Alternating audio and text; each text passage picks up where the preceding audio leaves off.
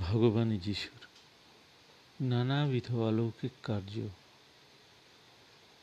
বিজ্ঞ, অভিজ্ঞ, নির্ণয়, মহাব্যাধি, নিরাময়। যে কেহ আমার এ বিশ্বস্ত সমস্ত বাক্য শুনে তা পালন করে, তাহার সমস্ত মনের দ্বিধা সংশয় দূর হয়। সে প্রস্তরের উপর গৃহ নির্মাণকারী ন্যায় বিজ্ঞ। প্রবল বৃষ্টি নামল, প্রচণ্ড ঝড় এলো। তীব্র বায়ু প্রভাবিত হয়ে সেই গৃহটির উপর আছড়ে পড়ল। কিন্তু সে গৃহ ভেঙে পড়ল না।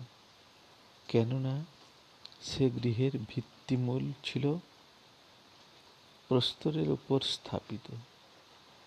কিন্তু যে কেহ আমার এ সমস্ত বাক্য শ্রবণ করার পরও সে বাক্যানুসারে কর্ম করে না, তার অবস্থা হবে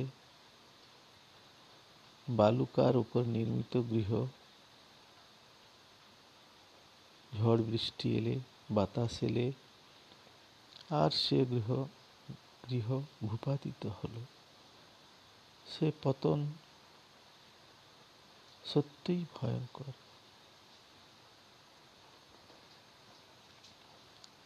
বিভিন্ন গৃহ নির্মাণের জন্য বিজ্ঞ ও অনভিজ্ঞ নির্মাতা দ্বারা হয় না।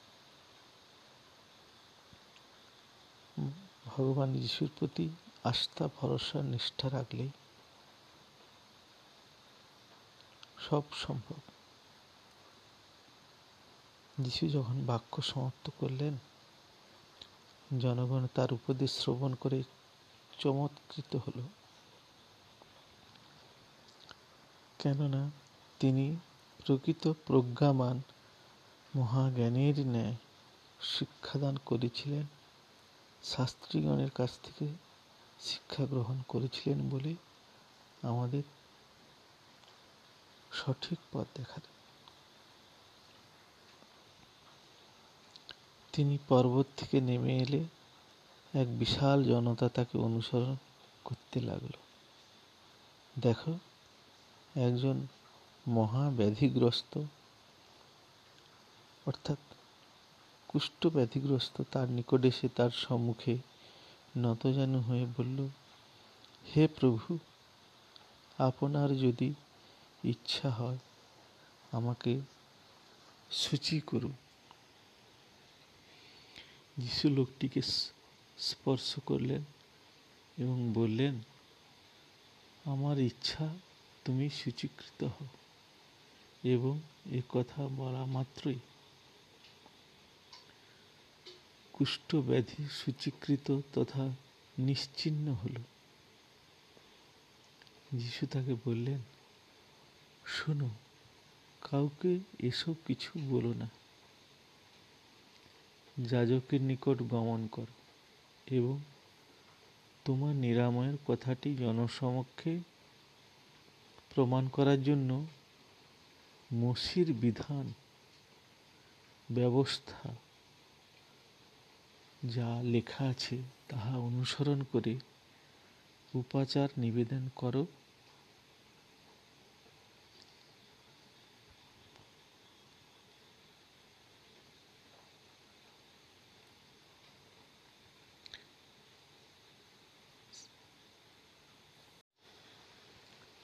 ভগবান যিশুর নানাবিধ অলৌকিক কার্য, বিজ্ঞ, অভিজ্ঞ নির্ণয়, মহাব্যাধি নিরাময়। যে কেহ আমার এ বিশ্বস্ত সমস্ত বাক্য শুনে তা পালন করে, তাহার সমস্ত মনের দ্বিধা সংশয় দূর হয়। সে প্রস্তরের উপর গৃহ নির্মাণকারী ন্যায় বিজ্ঞ। প্রবল বৃষ্টি নামল, প্রচণ্ড ঝড় এলো। তীব্র বায়ু প্রভাবিত হয়ে সেই গৃহটির উপর আছড়ে পড়ল, কিন্তু সে গৃহ ভেঙে পড়ল না। কেননা সে গৃহের ভিত্তিমূল ছিল প্রস্তরের উপর স্থাপিত। কিন্তু যে কেহ আমার এ সমস্ত বাক্য শ্রবণ করার পরও সে বাক্যানুসারে কর্ম করে না। তার অবস্থা হবে বালুকার উপর নির্মিত গৃহ। ঝড় বৃষ্টি এলে, বাতাস এলে, আর সে গৃহ গৃহ ভূপাতিত হলো। সে পতন সত্যিই ভয়ঙ্কর।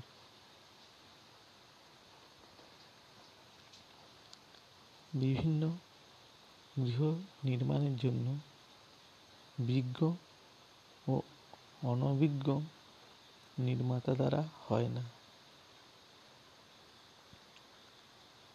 ভগবান যিশুর প্রতি আস্থা, ভরসা, নিষ্ঠা রাখলে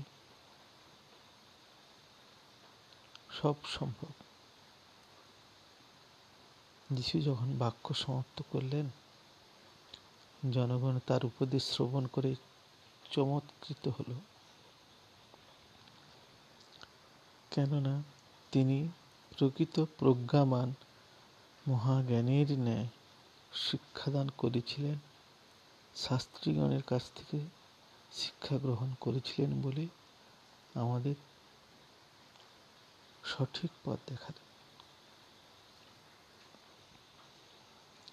তিনি পর্বত থেকে নেমে এলে এক বিশাল জনতা তাকে অনুসরণ করতে লাগল।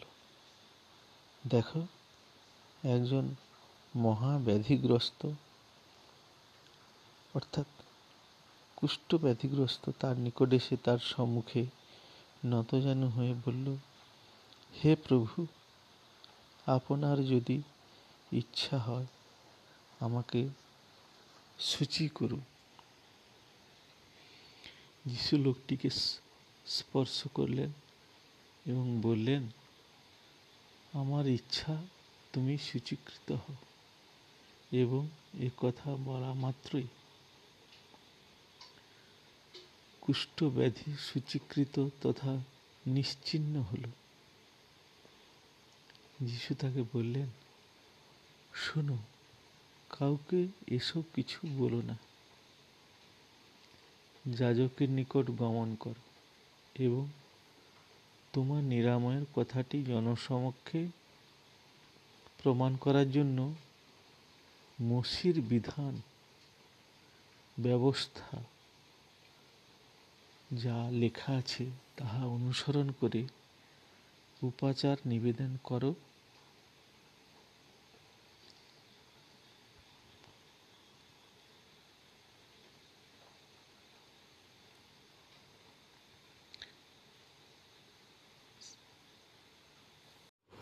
আজ আমি বাইবেল রিসার্চ সম্বন্ধীয় কিছু বলতে চাই। ভগবান যিশু মানবকুলের জন্য ঈশ্বর প্রদত্ত নিয়ম তথা আইন, বিধান হল বাক্যরূপে ঈশ্বরের ইচ্ছা। পুরাতন নিয়মের কালে ইহুদিগণ বিধান বিধি ব্যবস্থা অনুসারে পালন করে তাদের বিশ্বাস, ভরসা ব্যক্ত করতেন।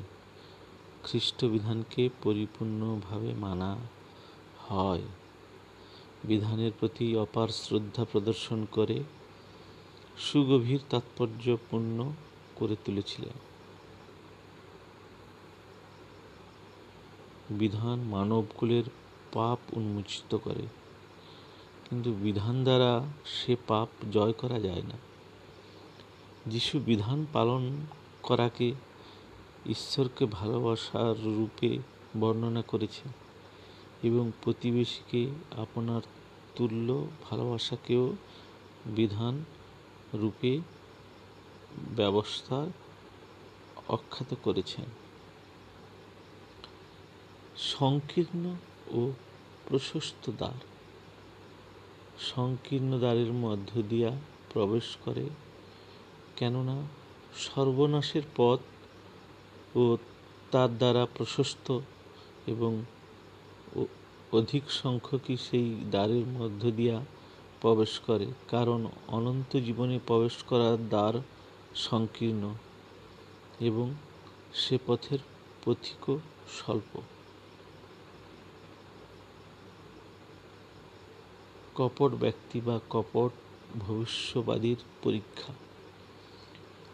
কপট ভবিষ্যবাদীগণ হতে সাবধান। এরা মেষচর্ম পরিবৃত, ক্ষুধার্ত নেকড়ে। তাদের ফল দেখেই অর্থাৎ কার্যকলাপ দেখে তোমরা তাদের চিনতে পারবে। কাঁটা গাছ থেকে কি কেউ দ্রাক্ষা ফল সংগ্রহ করে, কিংবা শিয়াল কাঁটা হতে ডুমুর, সেই রূপে তাল বৃক্ষে তাল ফলে ও মন্দ বৃক্ষে মন্দ ফল ধরে। ভালো মন্দ নিয়ে জগৎ, ভালো বৃক্ষে কদাপি মন্দ ফল উৎপন্ন হয় না। মন্দ ফলের গাছে কদাপি ভালো ফল উৎপন্ন হয় না। সমাজ সংস্কারের মাধ্যমে মন্দ ভালো হয়, মন্দ তার মন্দ কাজ থেকে নিজেকে অনুতপ্ত করে শুদ্ধিকরণ করা যায়। যেসব বৃক্ষের তাল ফল জন্মে না, সেসব কেটে অগ্নিতে নিক্ষেপ করা হয়। অতএব তোমরা ফল দেখেই তাদের স্বরূপ চিনতে পারবে। যারা কেবল হে প্রভু প্রভু হে বলবে, তারাই যে স্বর্গরাজ্য প্রবেশ করিবে, তা নয়। তারা মুখে বলতেছে, হে প্রভু, কার্য করিতেছে আলাদা। তারাই নরকের বাস হয় কিন্তু যারা স্বর্গস্থ পিতার ইচ্ছা পালন করবে স্বর্গে প্রবাসাধিকার তাদেরই। সেই দিনে অনেকেই আমাকে বলবে, প্রভু, হে প্রভু, তোমার নামেই কি আমরা ভবিষ্যৎবাণী করি নাই? তোমার নাম করেই কি অনেক ভূত পিসাচ বিতাড়িত করি নেই? বা তোমার নামেই কি আশ্চর্য মহৎ কর্মসমূহ সম্পাদিত করি নেই? তখন তাদেরকে বলা হবে, আমি তোমাদের কদাপি জানি না অধর্মাচরণ করিও না। অধর্মাচরণ করিলেই তোমার নরকের স্থান হইবে। প্রভুকে, যিশুকে, ভগবানকে, যাকেই আরাধনা করো না কেন, তা থেকে মানসিক তৃপ্তি নেই। তুমি যে পাপ কাজ করেছ, সেই পাপের প্রাশ্চিত্য স্বরূপ তোমাকে এই ধরাধামেই বিবেক যন্ত্রণায় নিপীড়িত হয়ে যেতে হবে।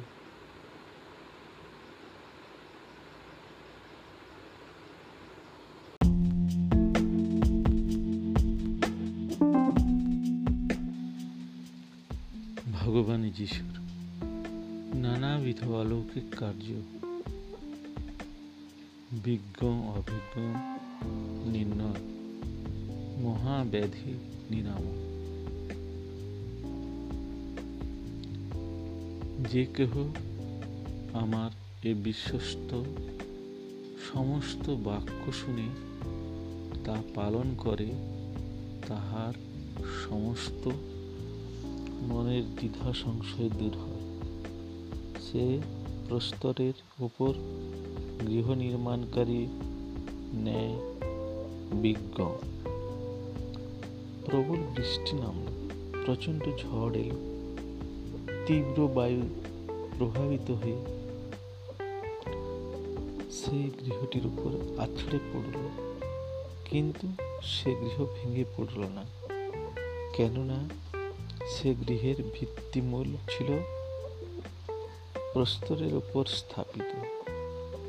কিন্তু যে কেহ আমার এই সমস্ত বাক্য শ্রবণ করার পরও সে বাক্যানুসারে কর্ম করে না। তার অবস্থা হবে বালুকার উপর নির্মিত গৃহ। ঝড় বৃষ্টি এলে, বাতাস এলে, আর সে গৃহ গৃহ ভূপাতিত হল। সে পতন সত্যিই ভয়ঙ্কর।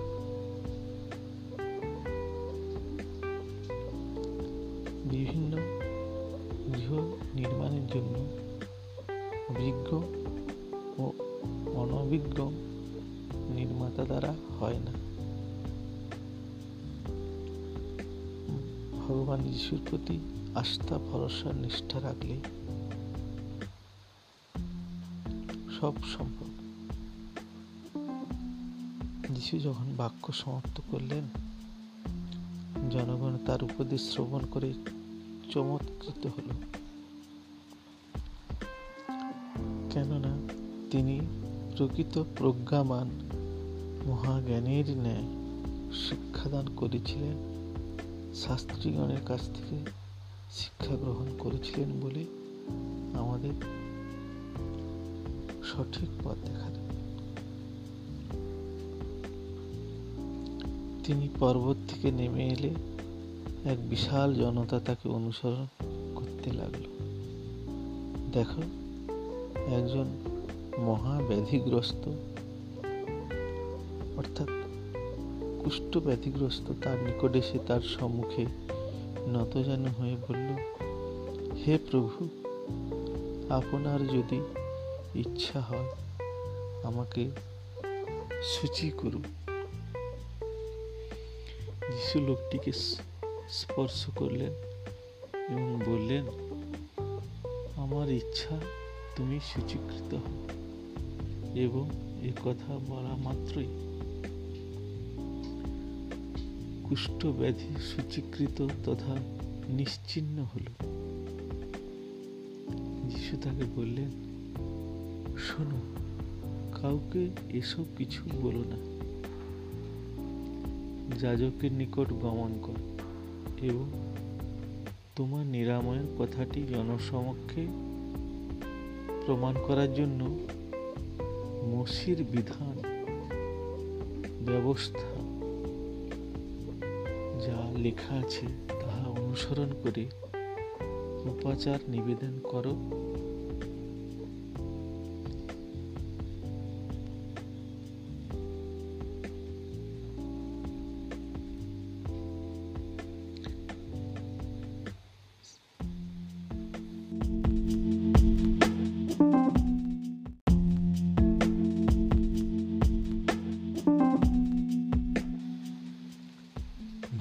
ভগবান যিশুর নানাবিধ অলৌকিক কার্য। বিজ্ঞ অভিজ্ঞ নির্ণয়। মহাব্যাধি, নিরাময়। যে কেহ আমার এ বিশ্বস্ত সমস্ত বাক্য শুনে তা পালন করে, তাহার সমস্ত মনের দ্বিধা সংশয় দূর হয়। সে প্রস্তরের উপর গৃহ নির্মাণকারী ন্যায় বিজ্ঞ। প্রবল বৃষ্টি নামল, প্রচণ্ড ঝড় এলো। তীব্র বায়ু প্রভাবিত হয়ে সেই গৃহটির উপর আছড়ে পড়ল। কিন্তু সে গৃহ ভেঙে পড়ল না। কেননা সে গৃহের ভিত্তিমূল ছিল প্রস্তরের উপর স্থাপিত। কিন্তু যে কেহ আমার এই সমস্ত বাক্য শ্রবণ করার পরও সে বাক্যানুসারে কর্ম করে না, তার অবস্থা হবে বালুকার উপর নির্মিত গৃহ। ঝড় বৃষ্টি এলে বাতাসেলে আর সে গৃহ গৃহ ভূপাতিত হল। সে পতন সত্যিই ভয়ঙ্কর।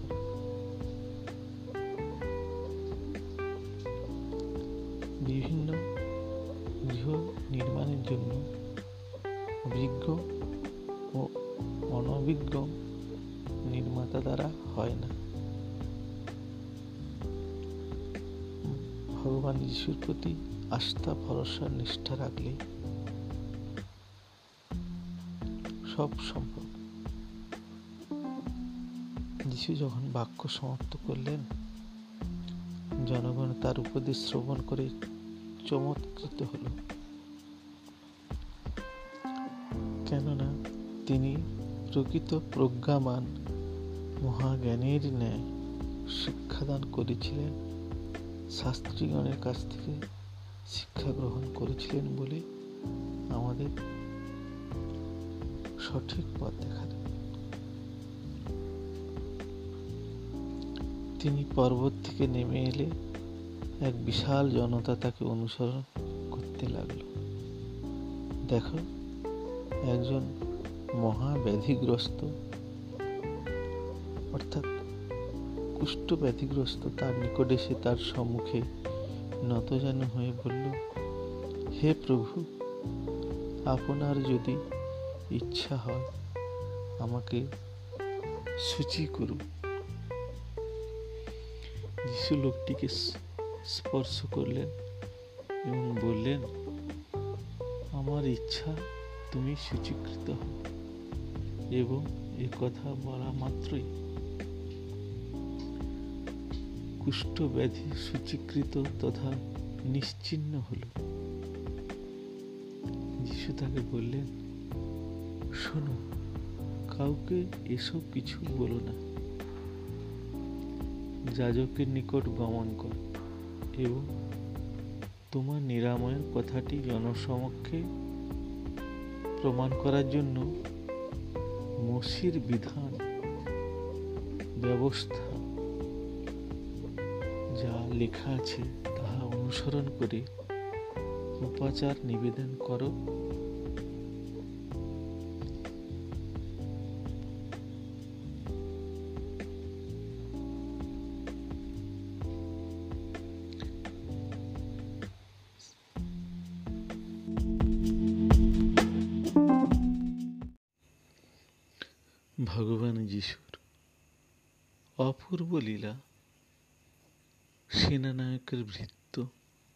ব্যাধিমুক্ত। তিনি কাপারনায়ু নগরে প্রবেশ করার পর শত সৈনিকের অধিপতি এক রোমিও সেনানায়ক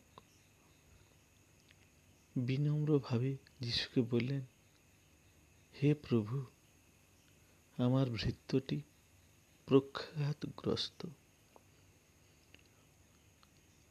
হাত পা অসাড় অবস্থায় পড়ে আছে এবং সে অত্যন্ত যন্ত্রণায় কাতর।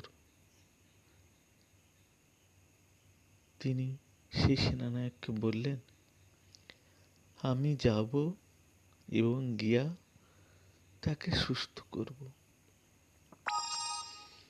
কিন্তু শত সৈনিকের অধিপতি সেই সেনানায়ক তাকে উত্তর করিলেন হে মহাত্মা, আমার গৃহে আপনাকে নিয়ে যাওয়ার যোগ্যতা আমার নেই। তার ব্যাধি মুক্তির কথাটি আপনি মাত্র বাক্যে বলুন। তাতেই আমার ভৃত্যটি সুস্থ হয়ে উঠবে। কেননা আমি নিজে যেমন কর্তৃত্বাধীন সেইরূপ আমার বাহিনী আমার অধীন। আমি যদি কাহাকে বলি, যাও, সে চলে যায়। কাহাকে যদি বলি, এসো, সে চলে আসে। আর আমার ভৃত্যকে যদি বলি, এই কার্য করো, সে তাহা করে। এ কথা শুনে যিশু আশ্চর্যিত হলেন এবং তাকে অনুসরণ করে যারা তার পশ্চাতে আসছিল, তাদের তিনি বললেন, তোমাদের আমি সত্য বলছি, এমনকি ইসরায়েলেও এমন বিশ্বাস আমি প্রত্যক্ষ করিনি।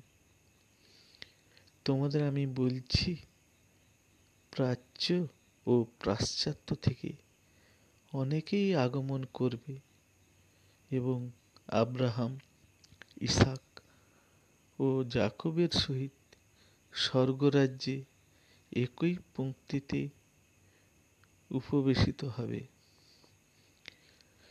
যে স্থলে এ রাজ্যের অনেকেই স্বর্গরাজ্যের বহির্দেশস্থ অন্ধকারে নিক্ষেপ করা হবে। সে স্থানে তারা ক্রন্দন ও দন্ত ঘর্ষণ করিবে। তারপর সেই শত সৈনিকের অধিপতি সেনানায়ককে যিশু বললেন, গৃহে গমন করো। তোমার যেমন বিশ্বাস, তেমন হোক। এবং তৎদণ্ডেই সেই ভৃত্যটি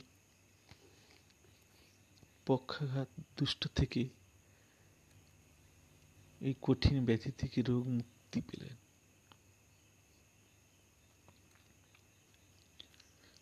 পিতরের শ্বশ্রুমাতার নিরাময়। যিশু পিতরের গৃহে আগমন করিলেন।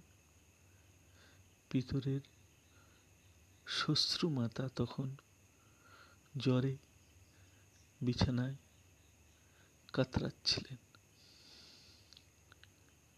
এই মতো অবস্থায় তিনি পিতরের শ্রদ্ধামাতার হাত স্পর্শ করা মাত্র একশো দু ডিগ্রি জ্বর ছেড়ে গেল এবং পিতরের শ্বশ্রুমাতা উঠে যিশুর পরিচর্যা করতে লাগলেন।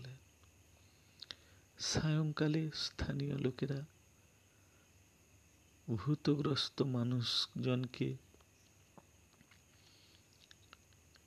তার নিকট নিয়ে এলো এবং তিনি কেবল বাক্য দ্বারা সেই ভূতগ্রস্তদের উপরে প্রলম্বিত ভূতগুলিকে বিতাড়িত করিলেন এবং অন্যান্য পীড়িতকে সুস্থ করিয়া তুলিলেন। যিশুর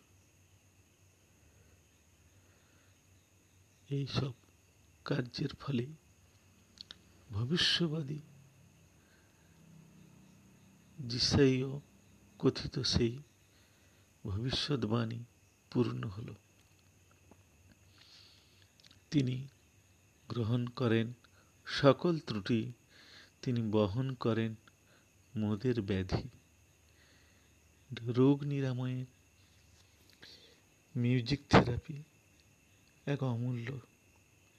এই বিশ্ব করোনা গ্রাসে সবাই চিন্তিত। কিন্তু ভগবান যিশু আমাকে বলেছিলেন, স্বপ্নাদেশ দিয়েছিলেন, মিউজিক থেরাপি করো। সুস্থ থাকবে। আমার মিউজিক থেরাপিতে অনেকেই সুস্থ আছেন।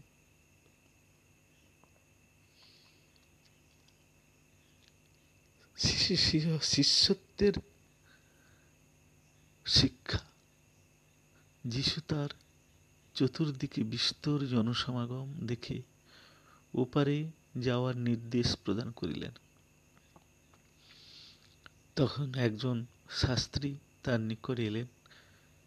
এবং তাকে বললেন, হে শিক্ষাগুরু, আপনি যে স্থানে গমন করিবেন, আমিও আপনাকে অনুসরণ করব।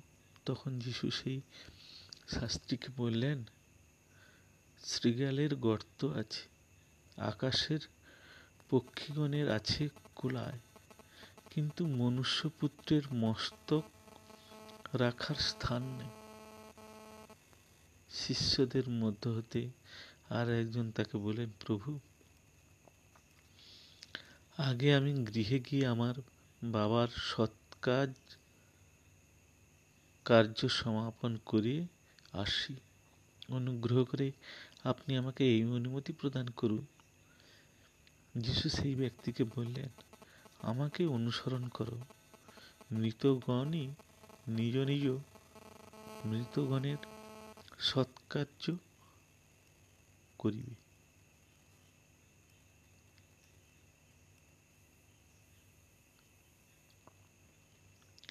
একবার মহাপ্রলয়, দুরন্ত ঝড়, যিশু যখন নৌকায় আরোহণ করিলেন, শিষ্যগণও তার অনুগমন করিলেন। আর দেখো এমন সময় সমুদ্র প্রচণ্ড ঝড় ধেয়ে এলো নৌকা হাবুডুবু খেতে লাগল। বাতাসের ঝটিকা প্রবাহে এই বুঝি ডুবে যাবে। যিশু তখন নিদ্রাগত ছিলেন। শিষ্যাগণ, শিষ্যগণ নিদ্রাভিভূত যিশুকে জাগালেন এবং বললেন, আমাদের রক্ষা করো প্রভু। আমরা মৃত্যু মুখে পতিত হতে চলেছি। তিনি তার শিষ্যগণকে বললেন, ওহে ক্ষীণ বিশ্বাসীর দল, এত ভীত কেন?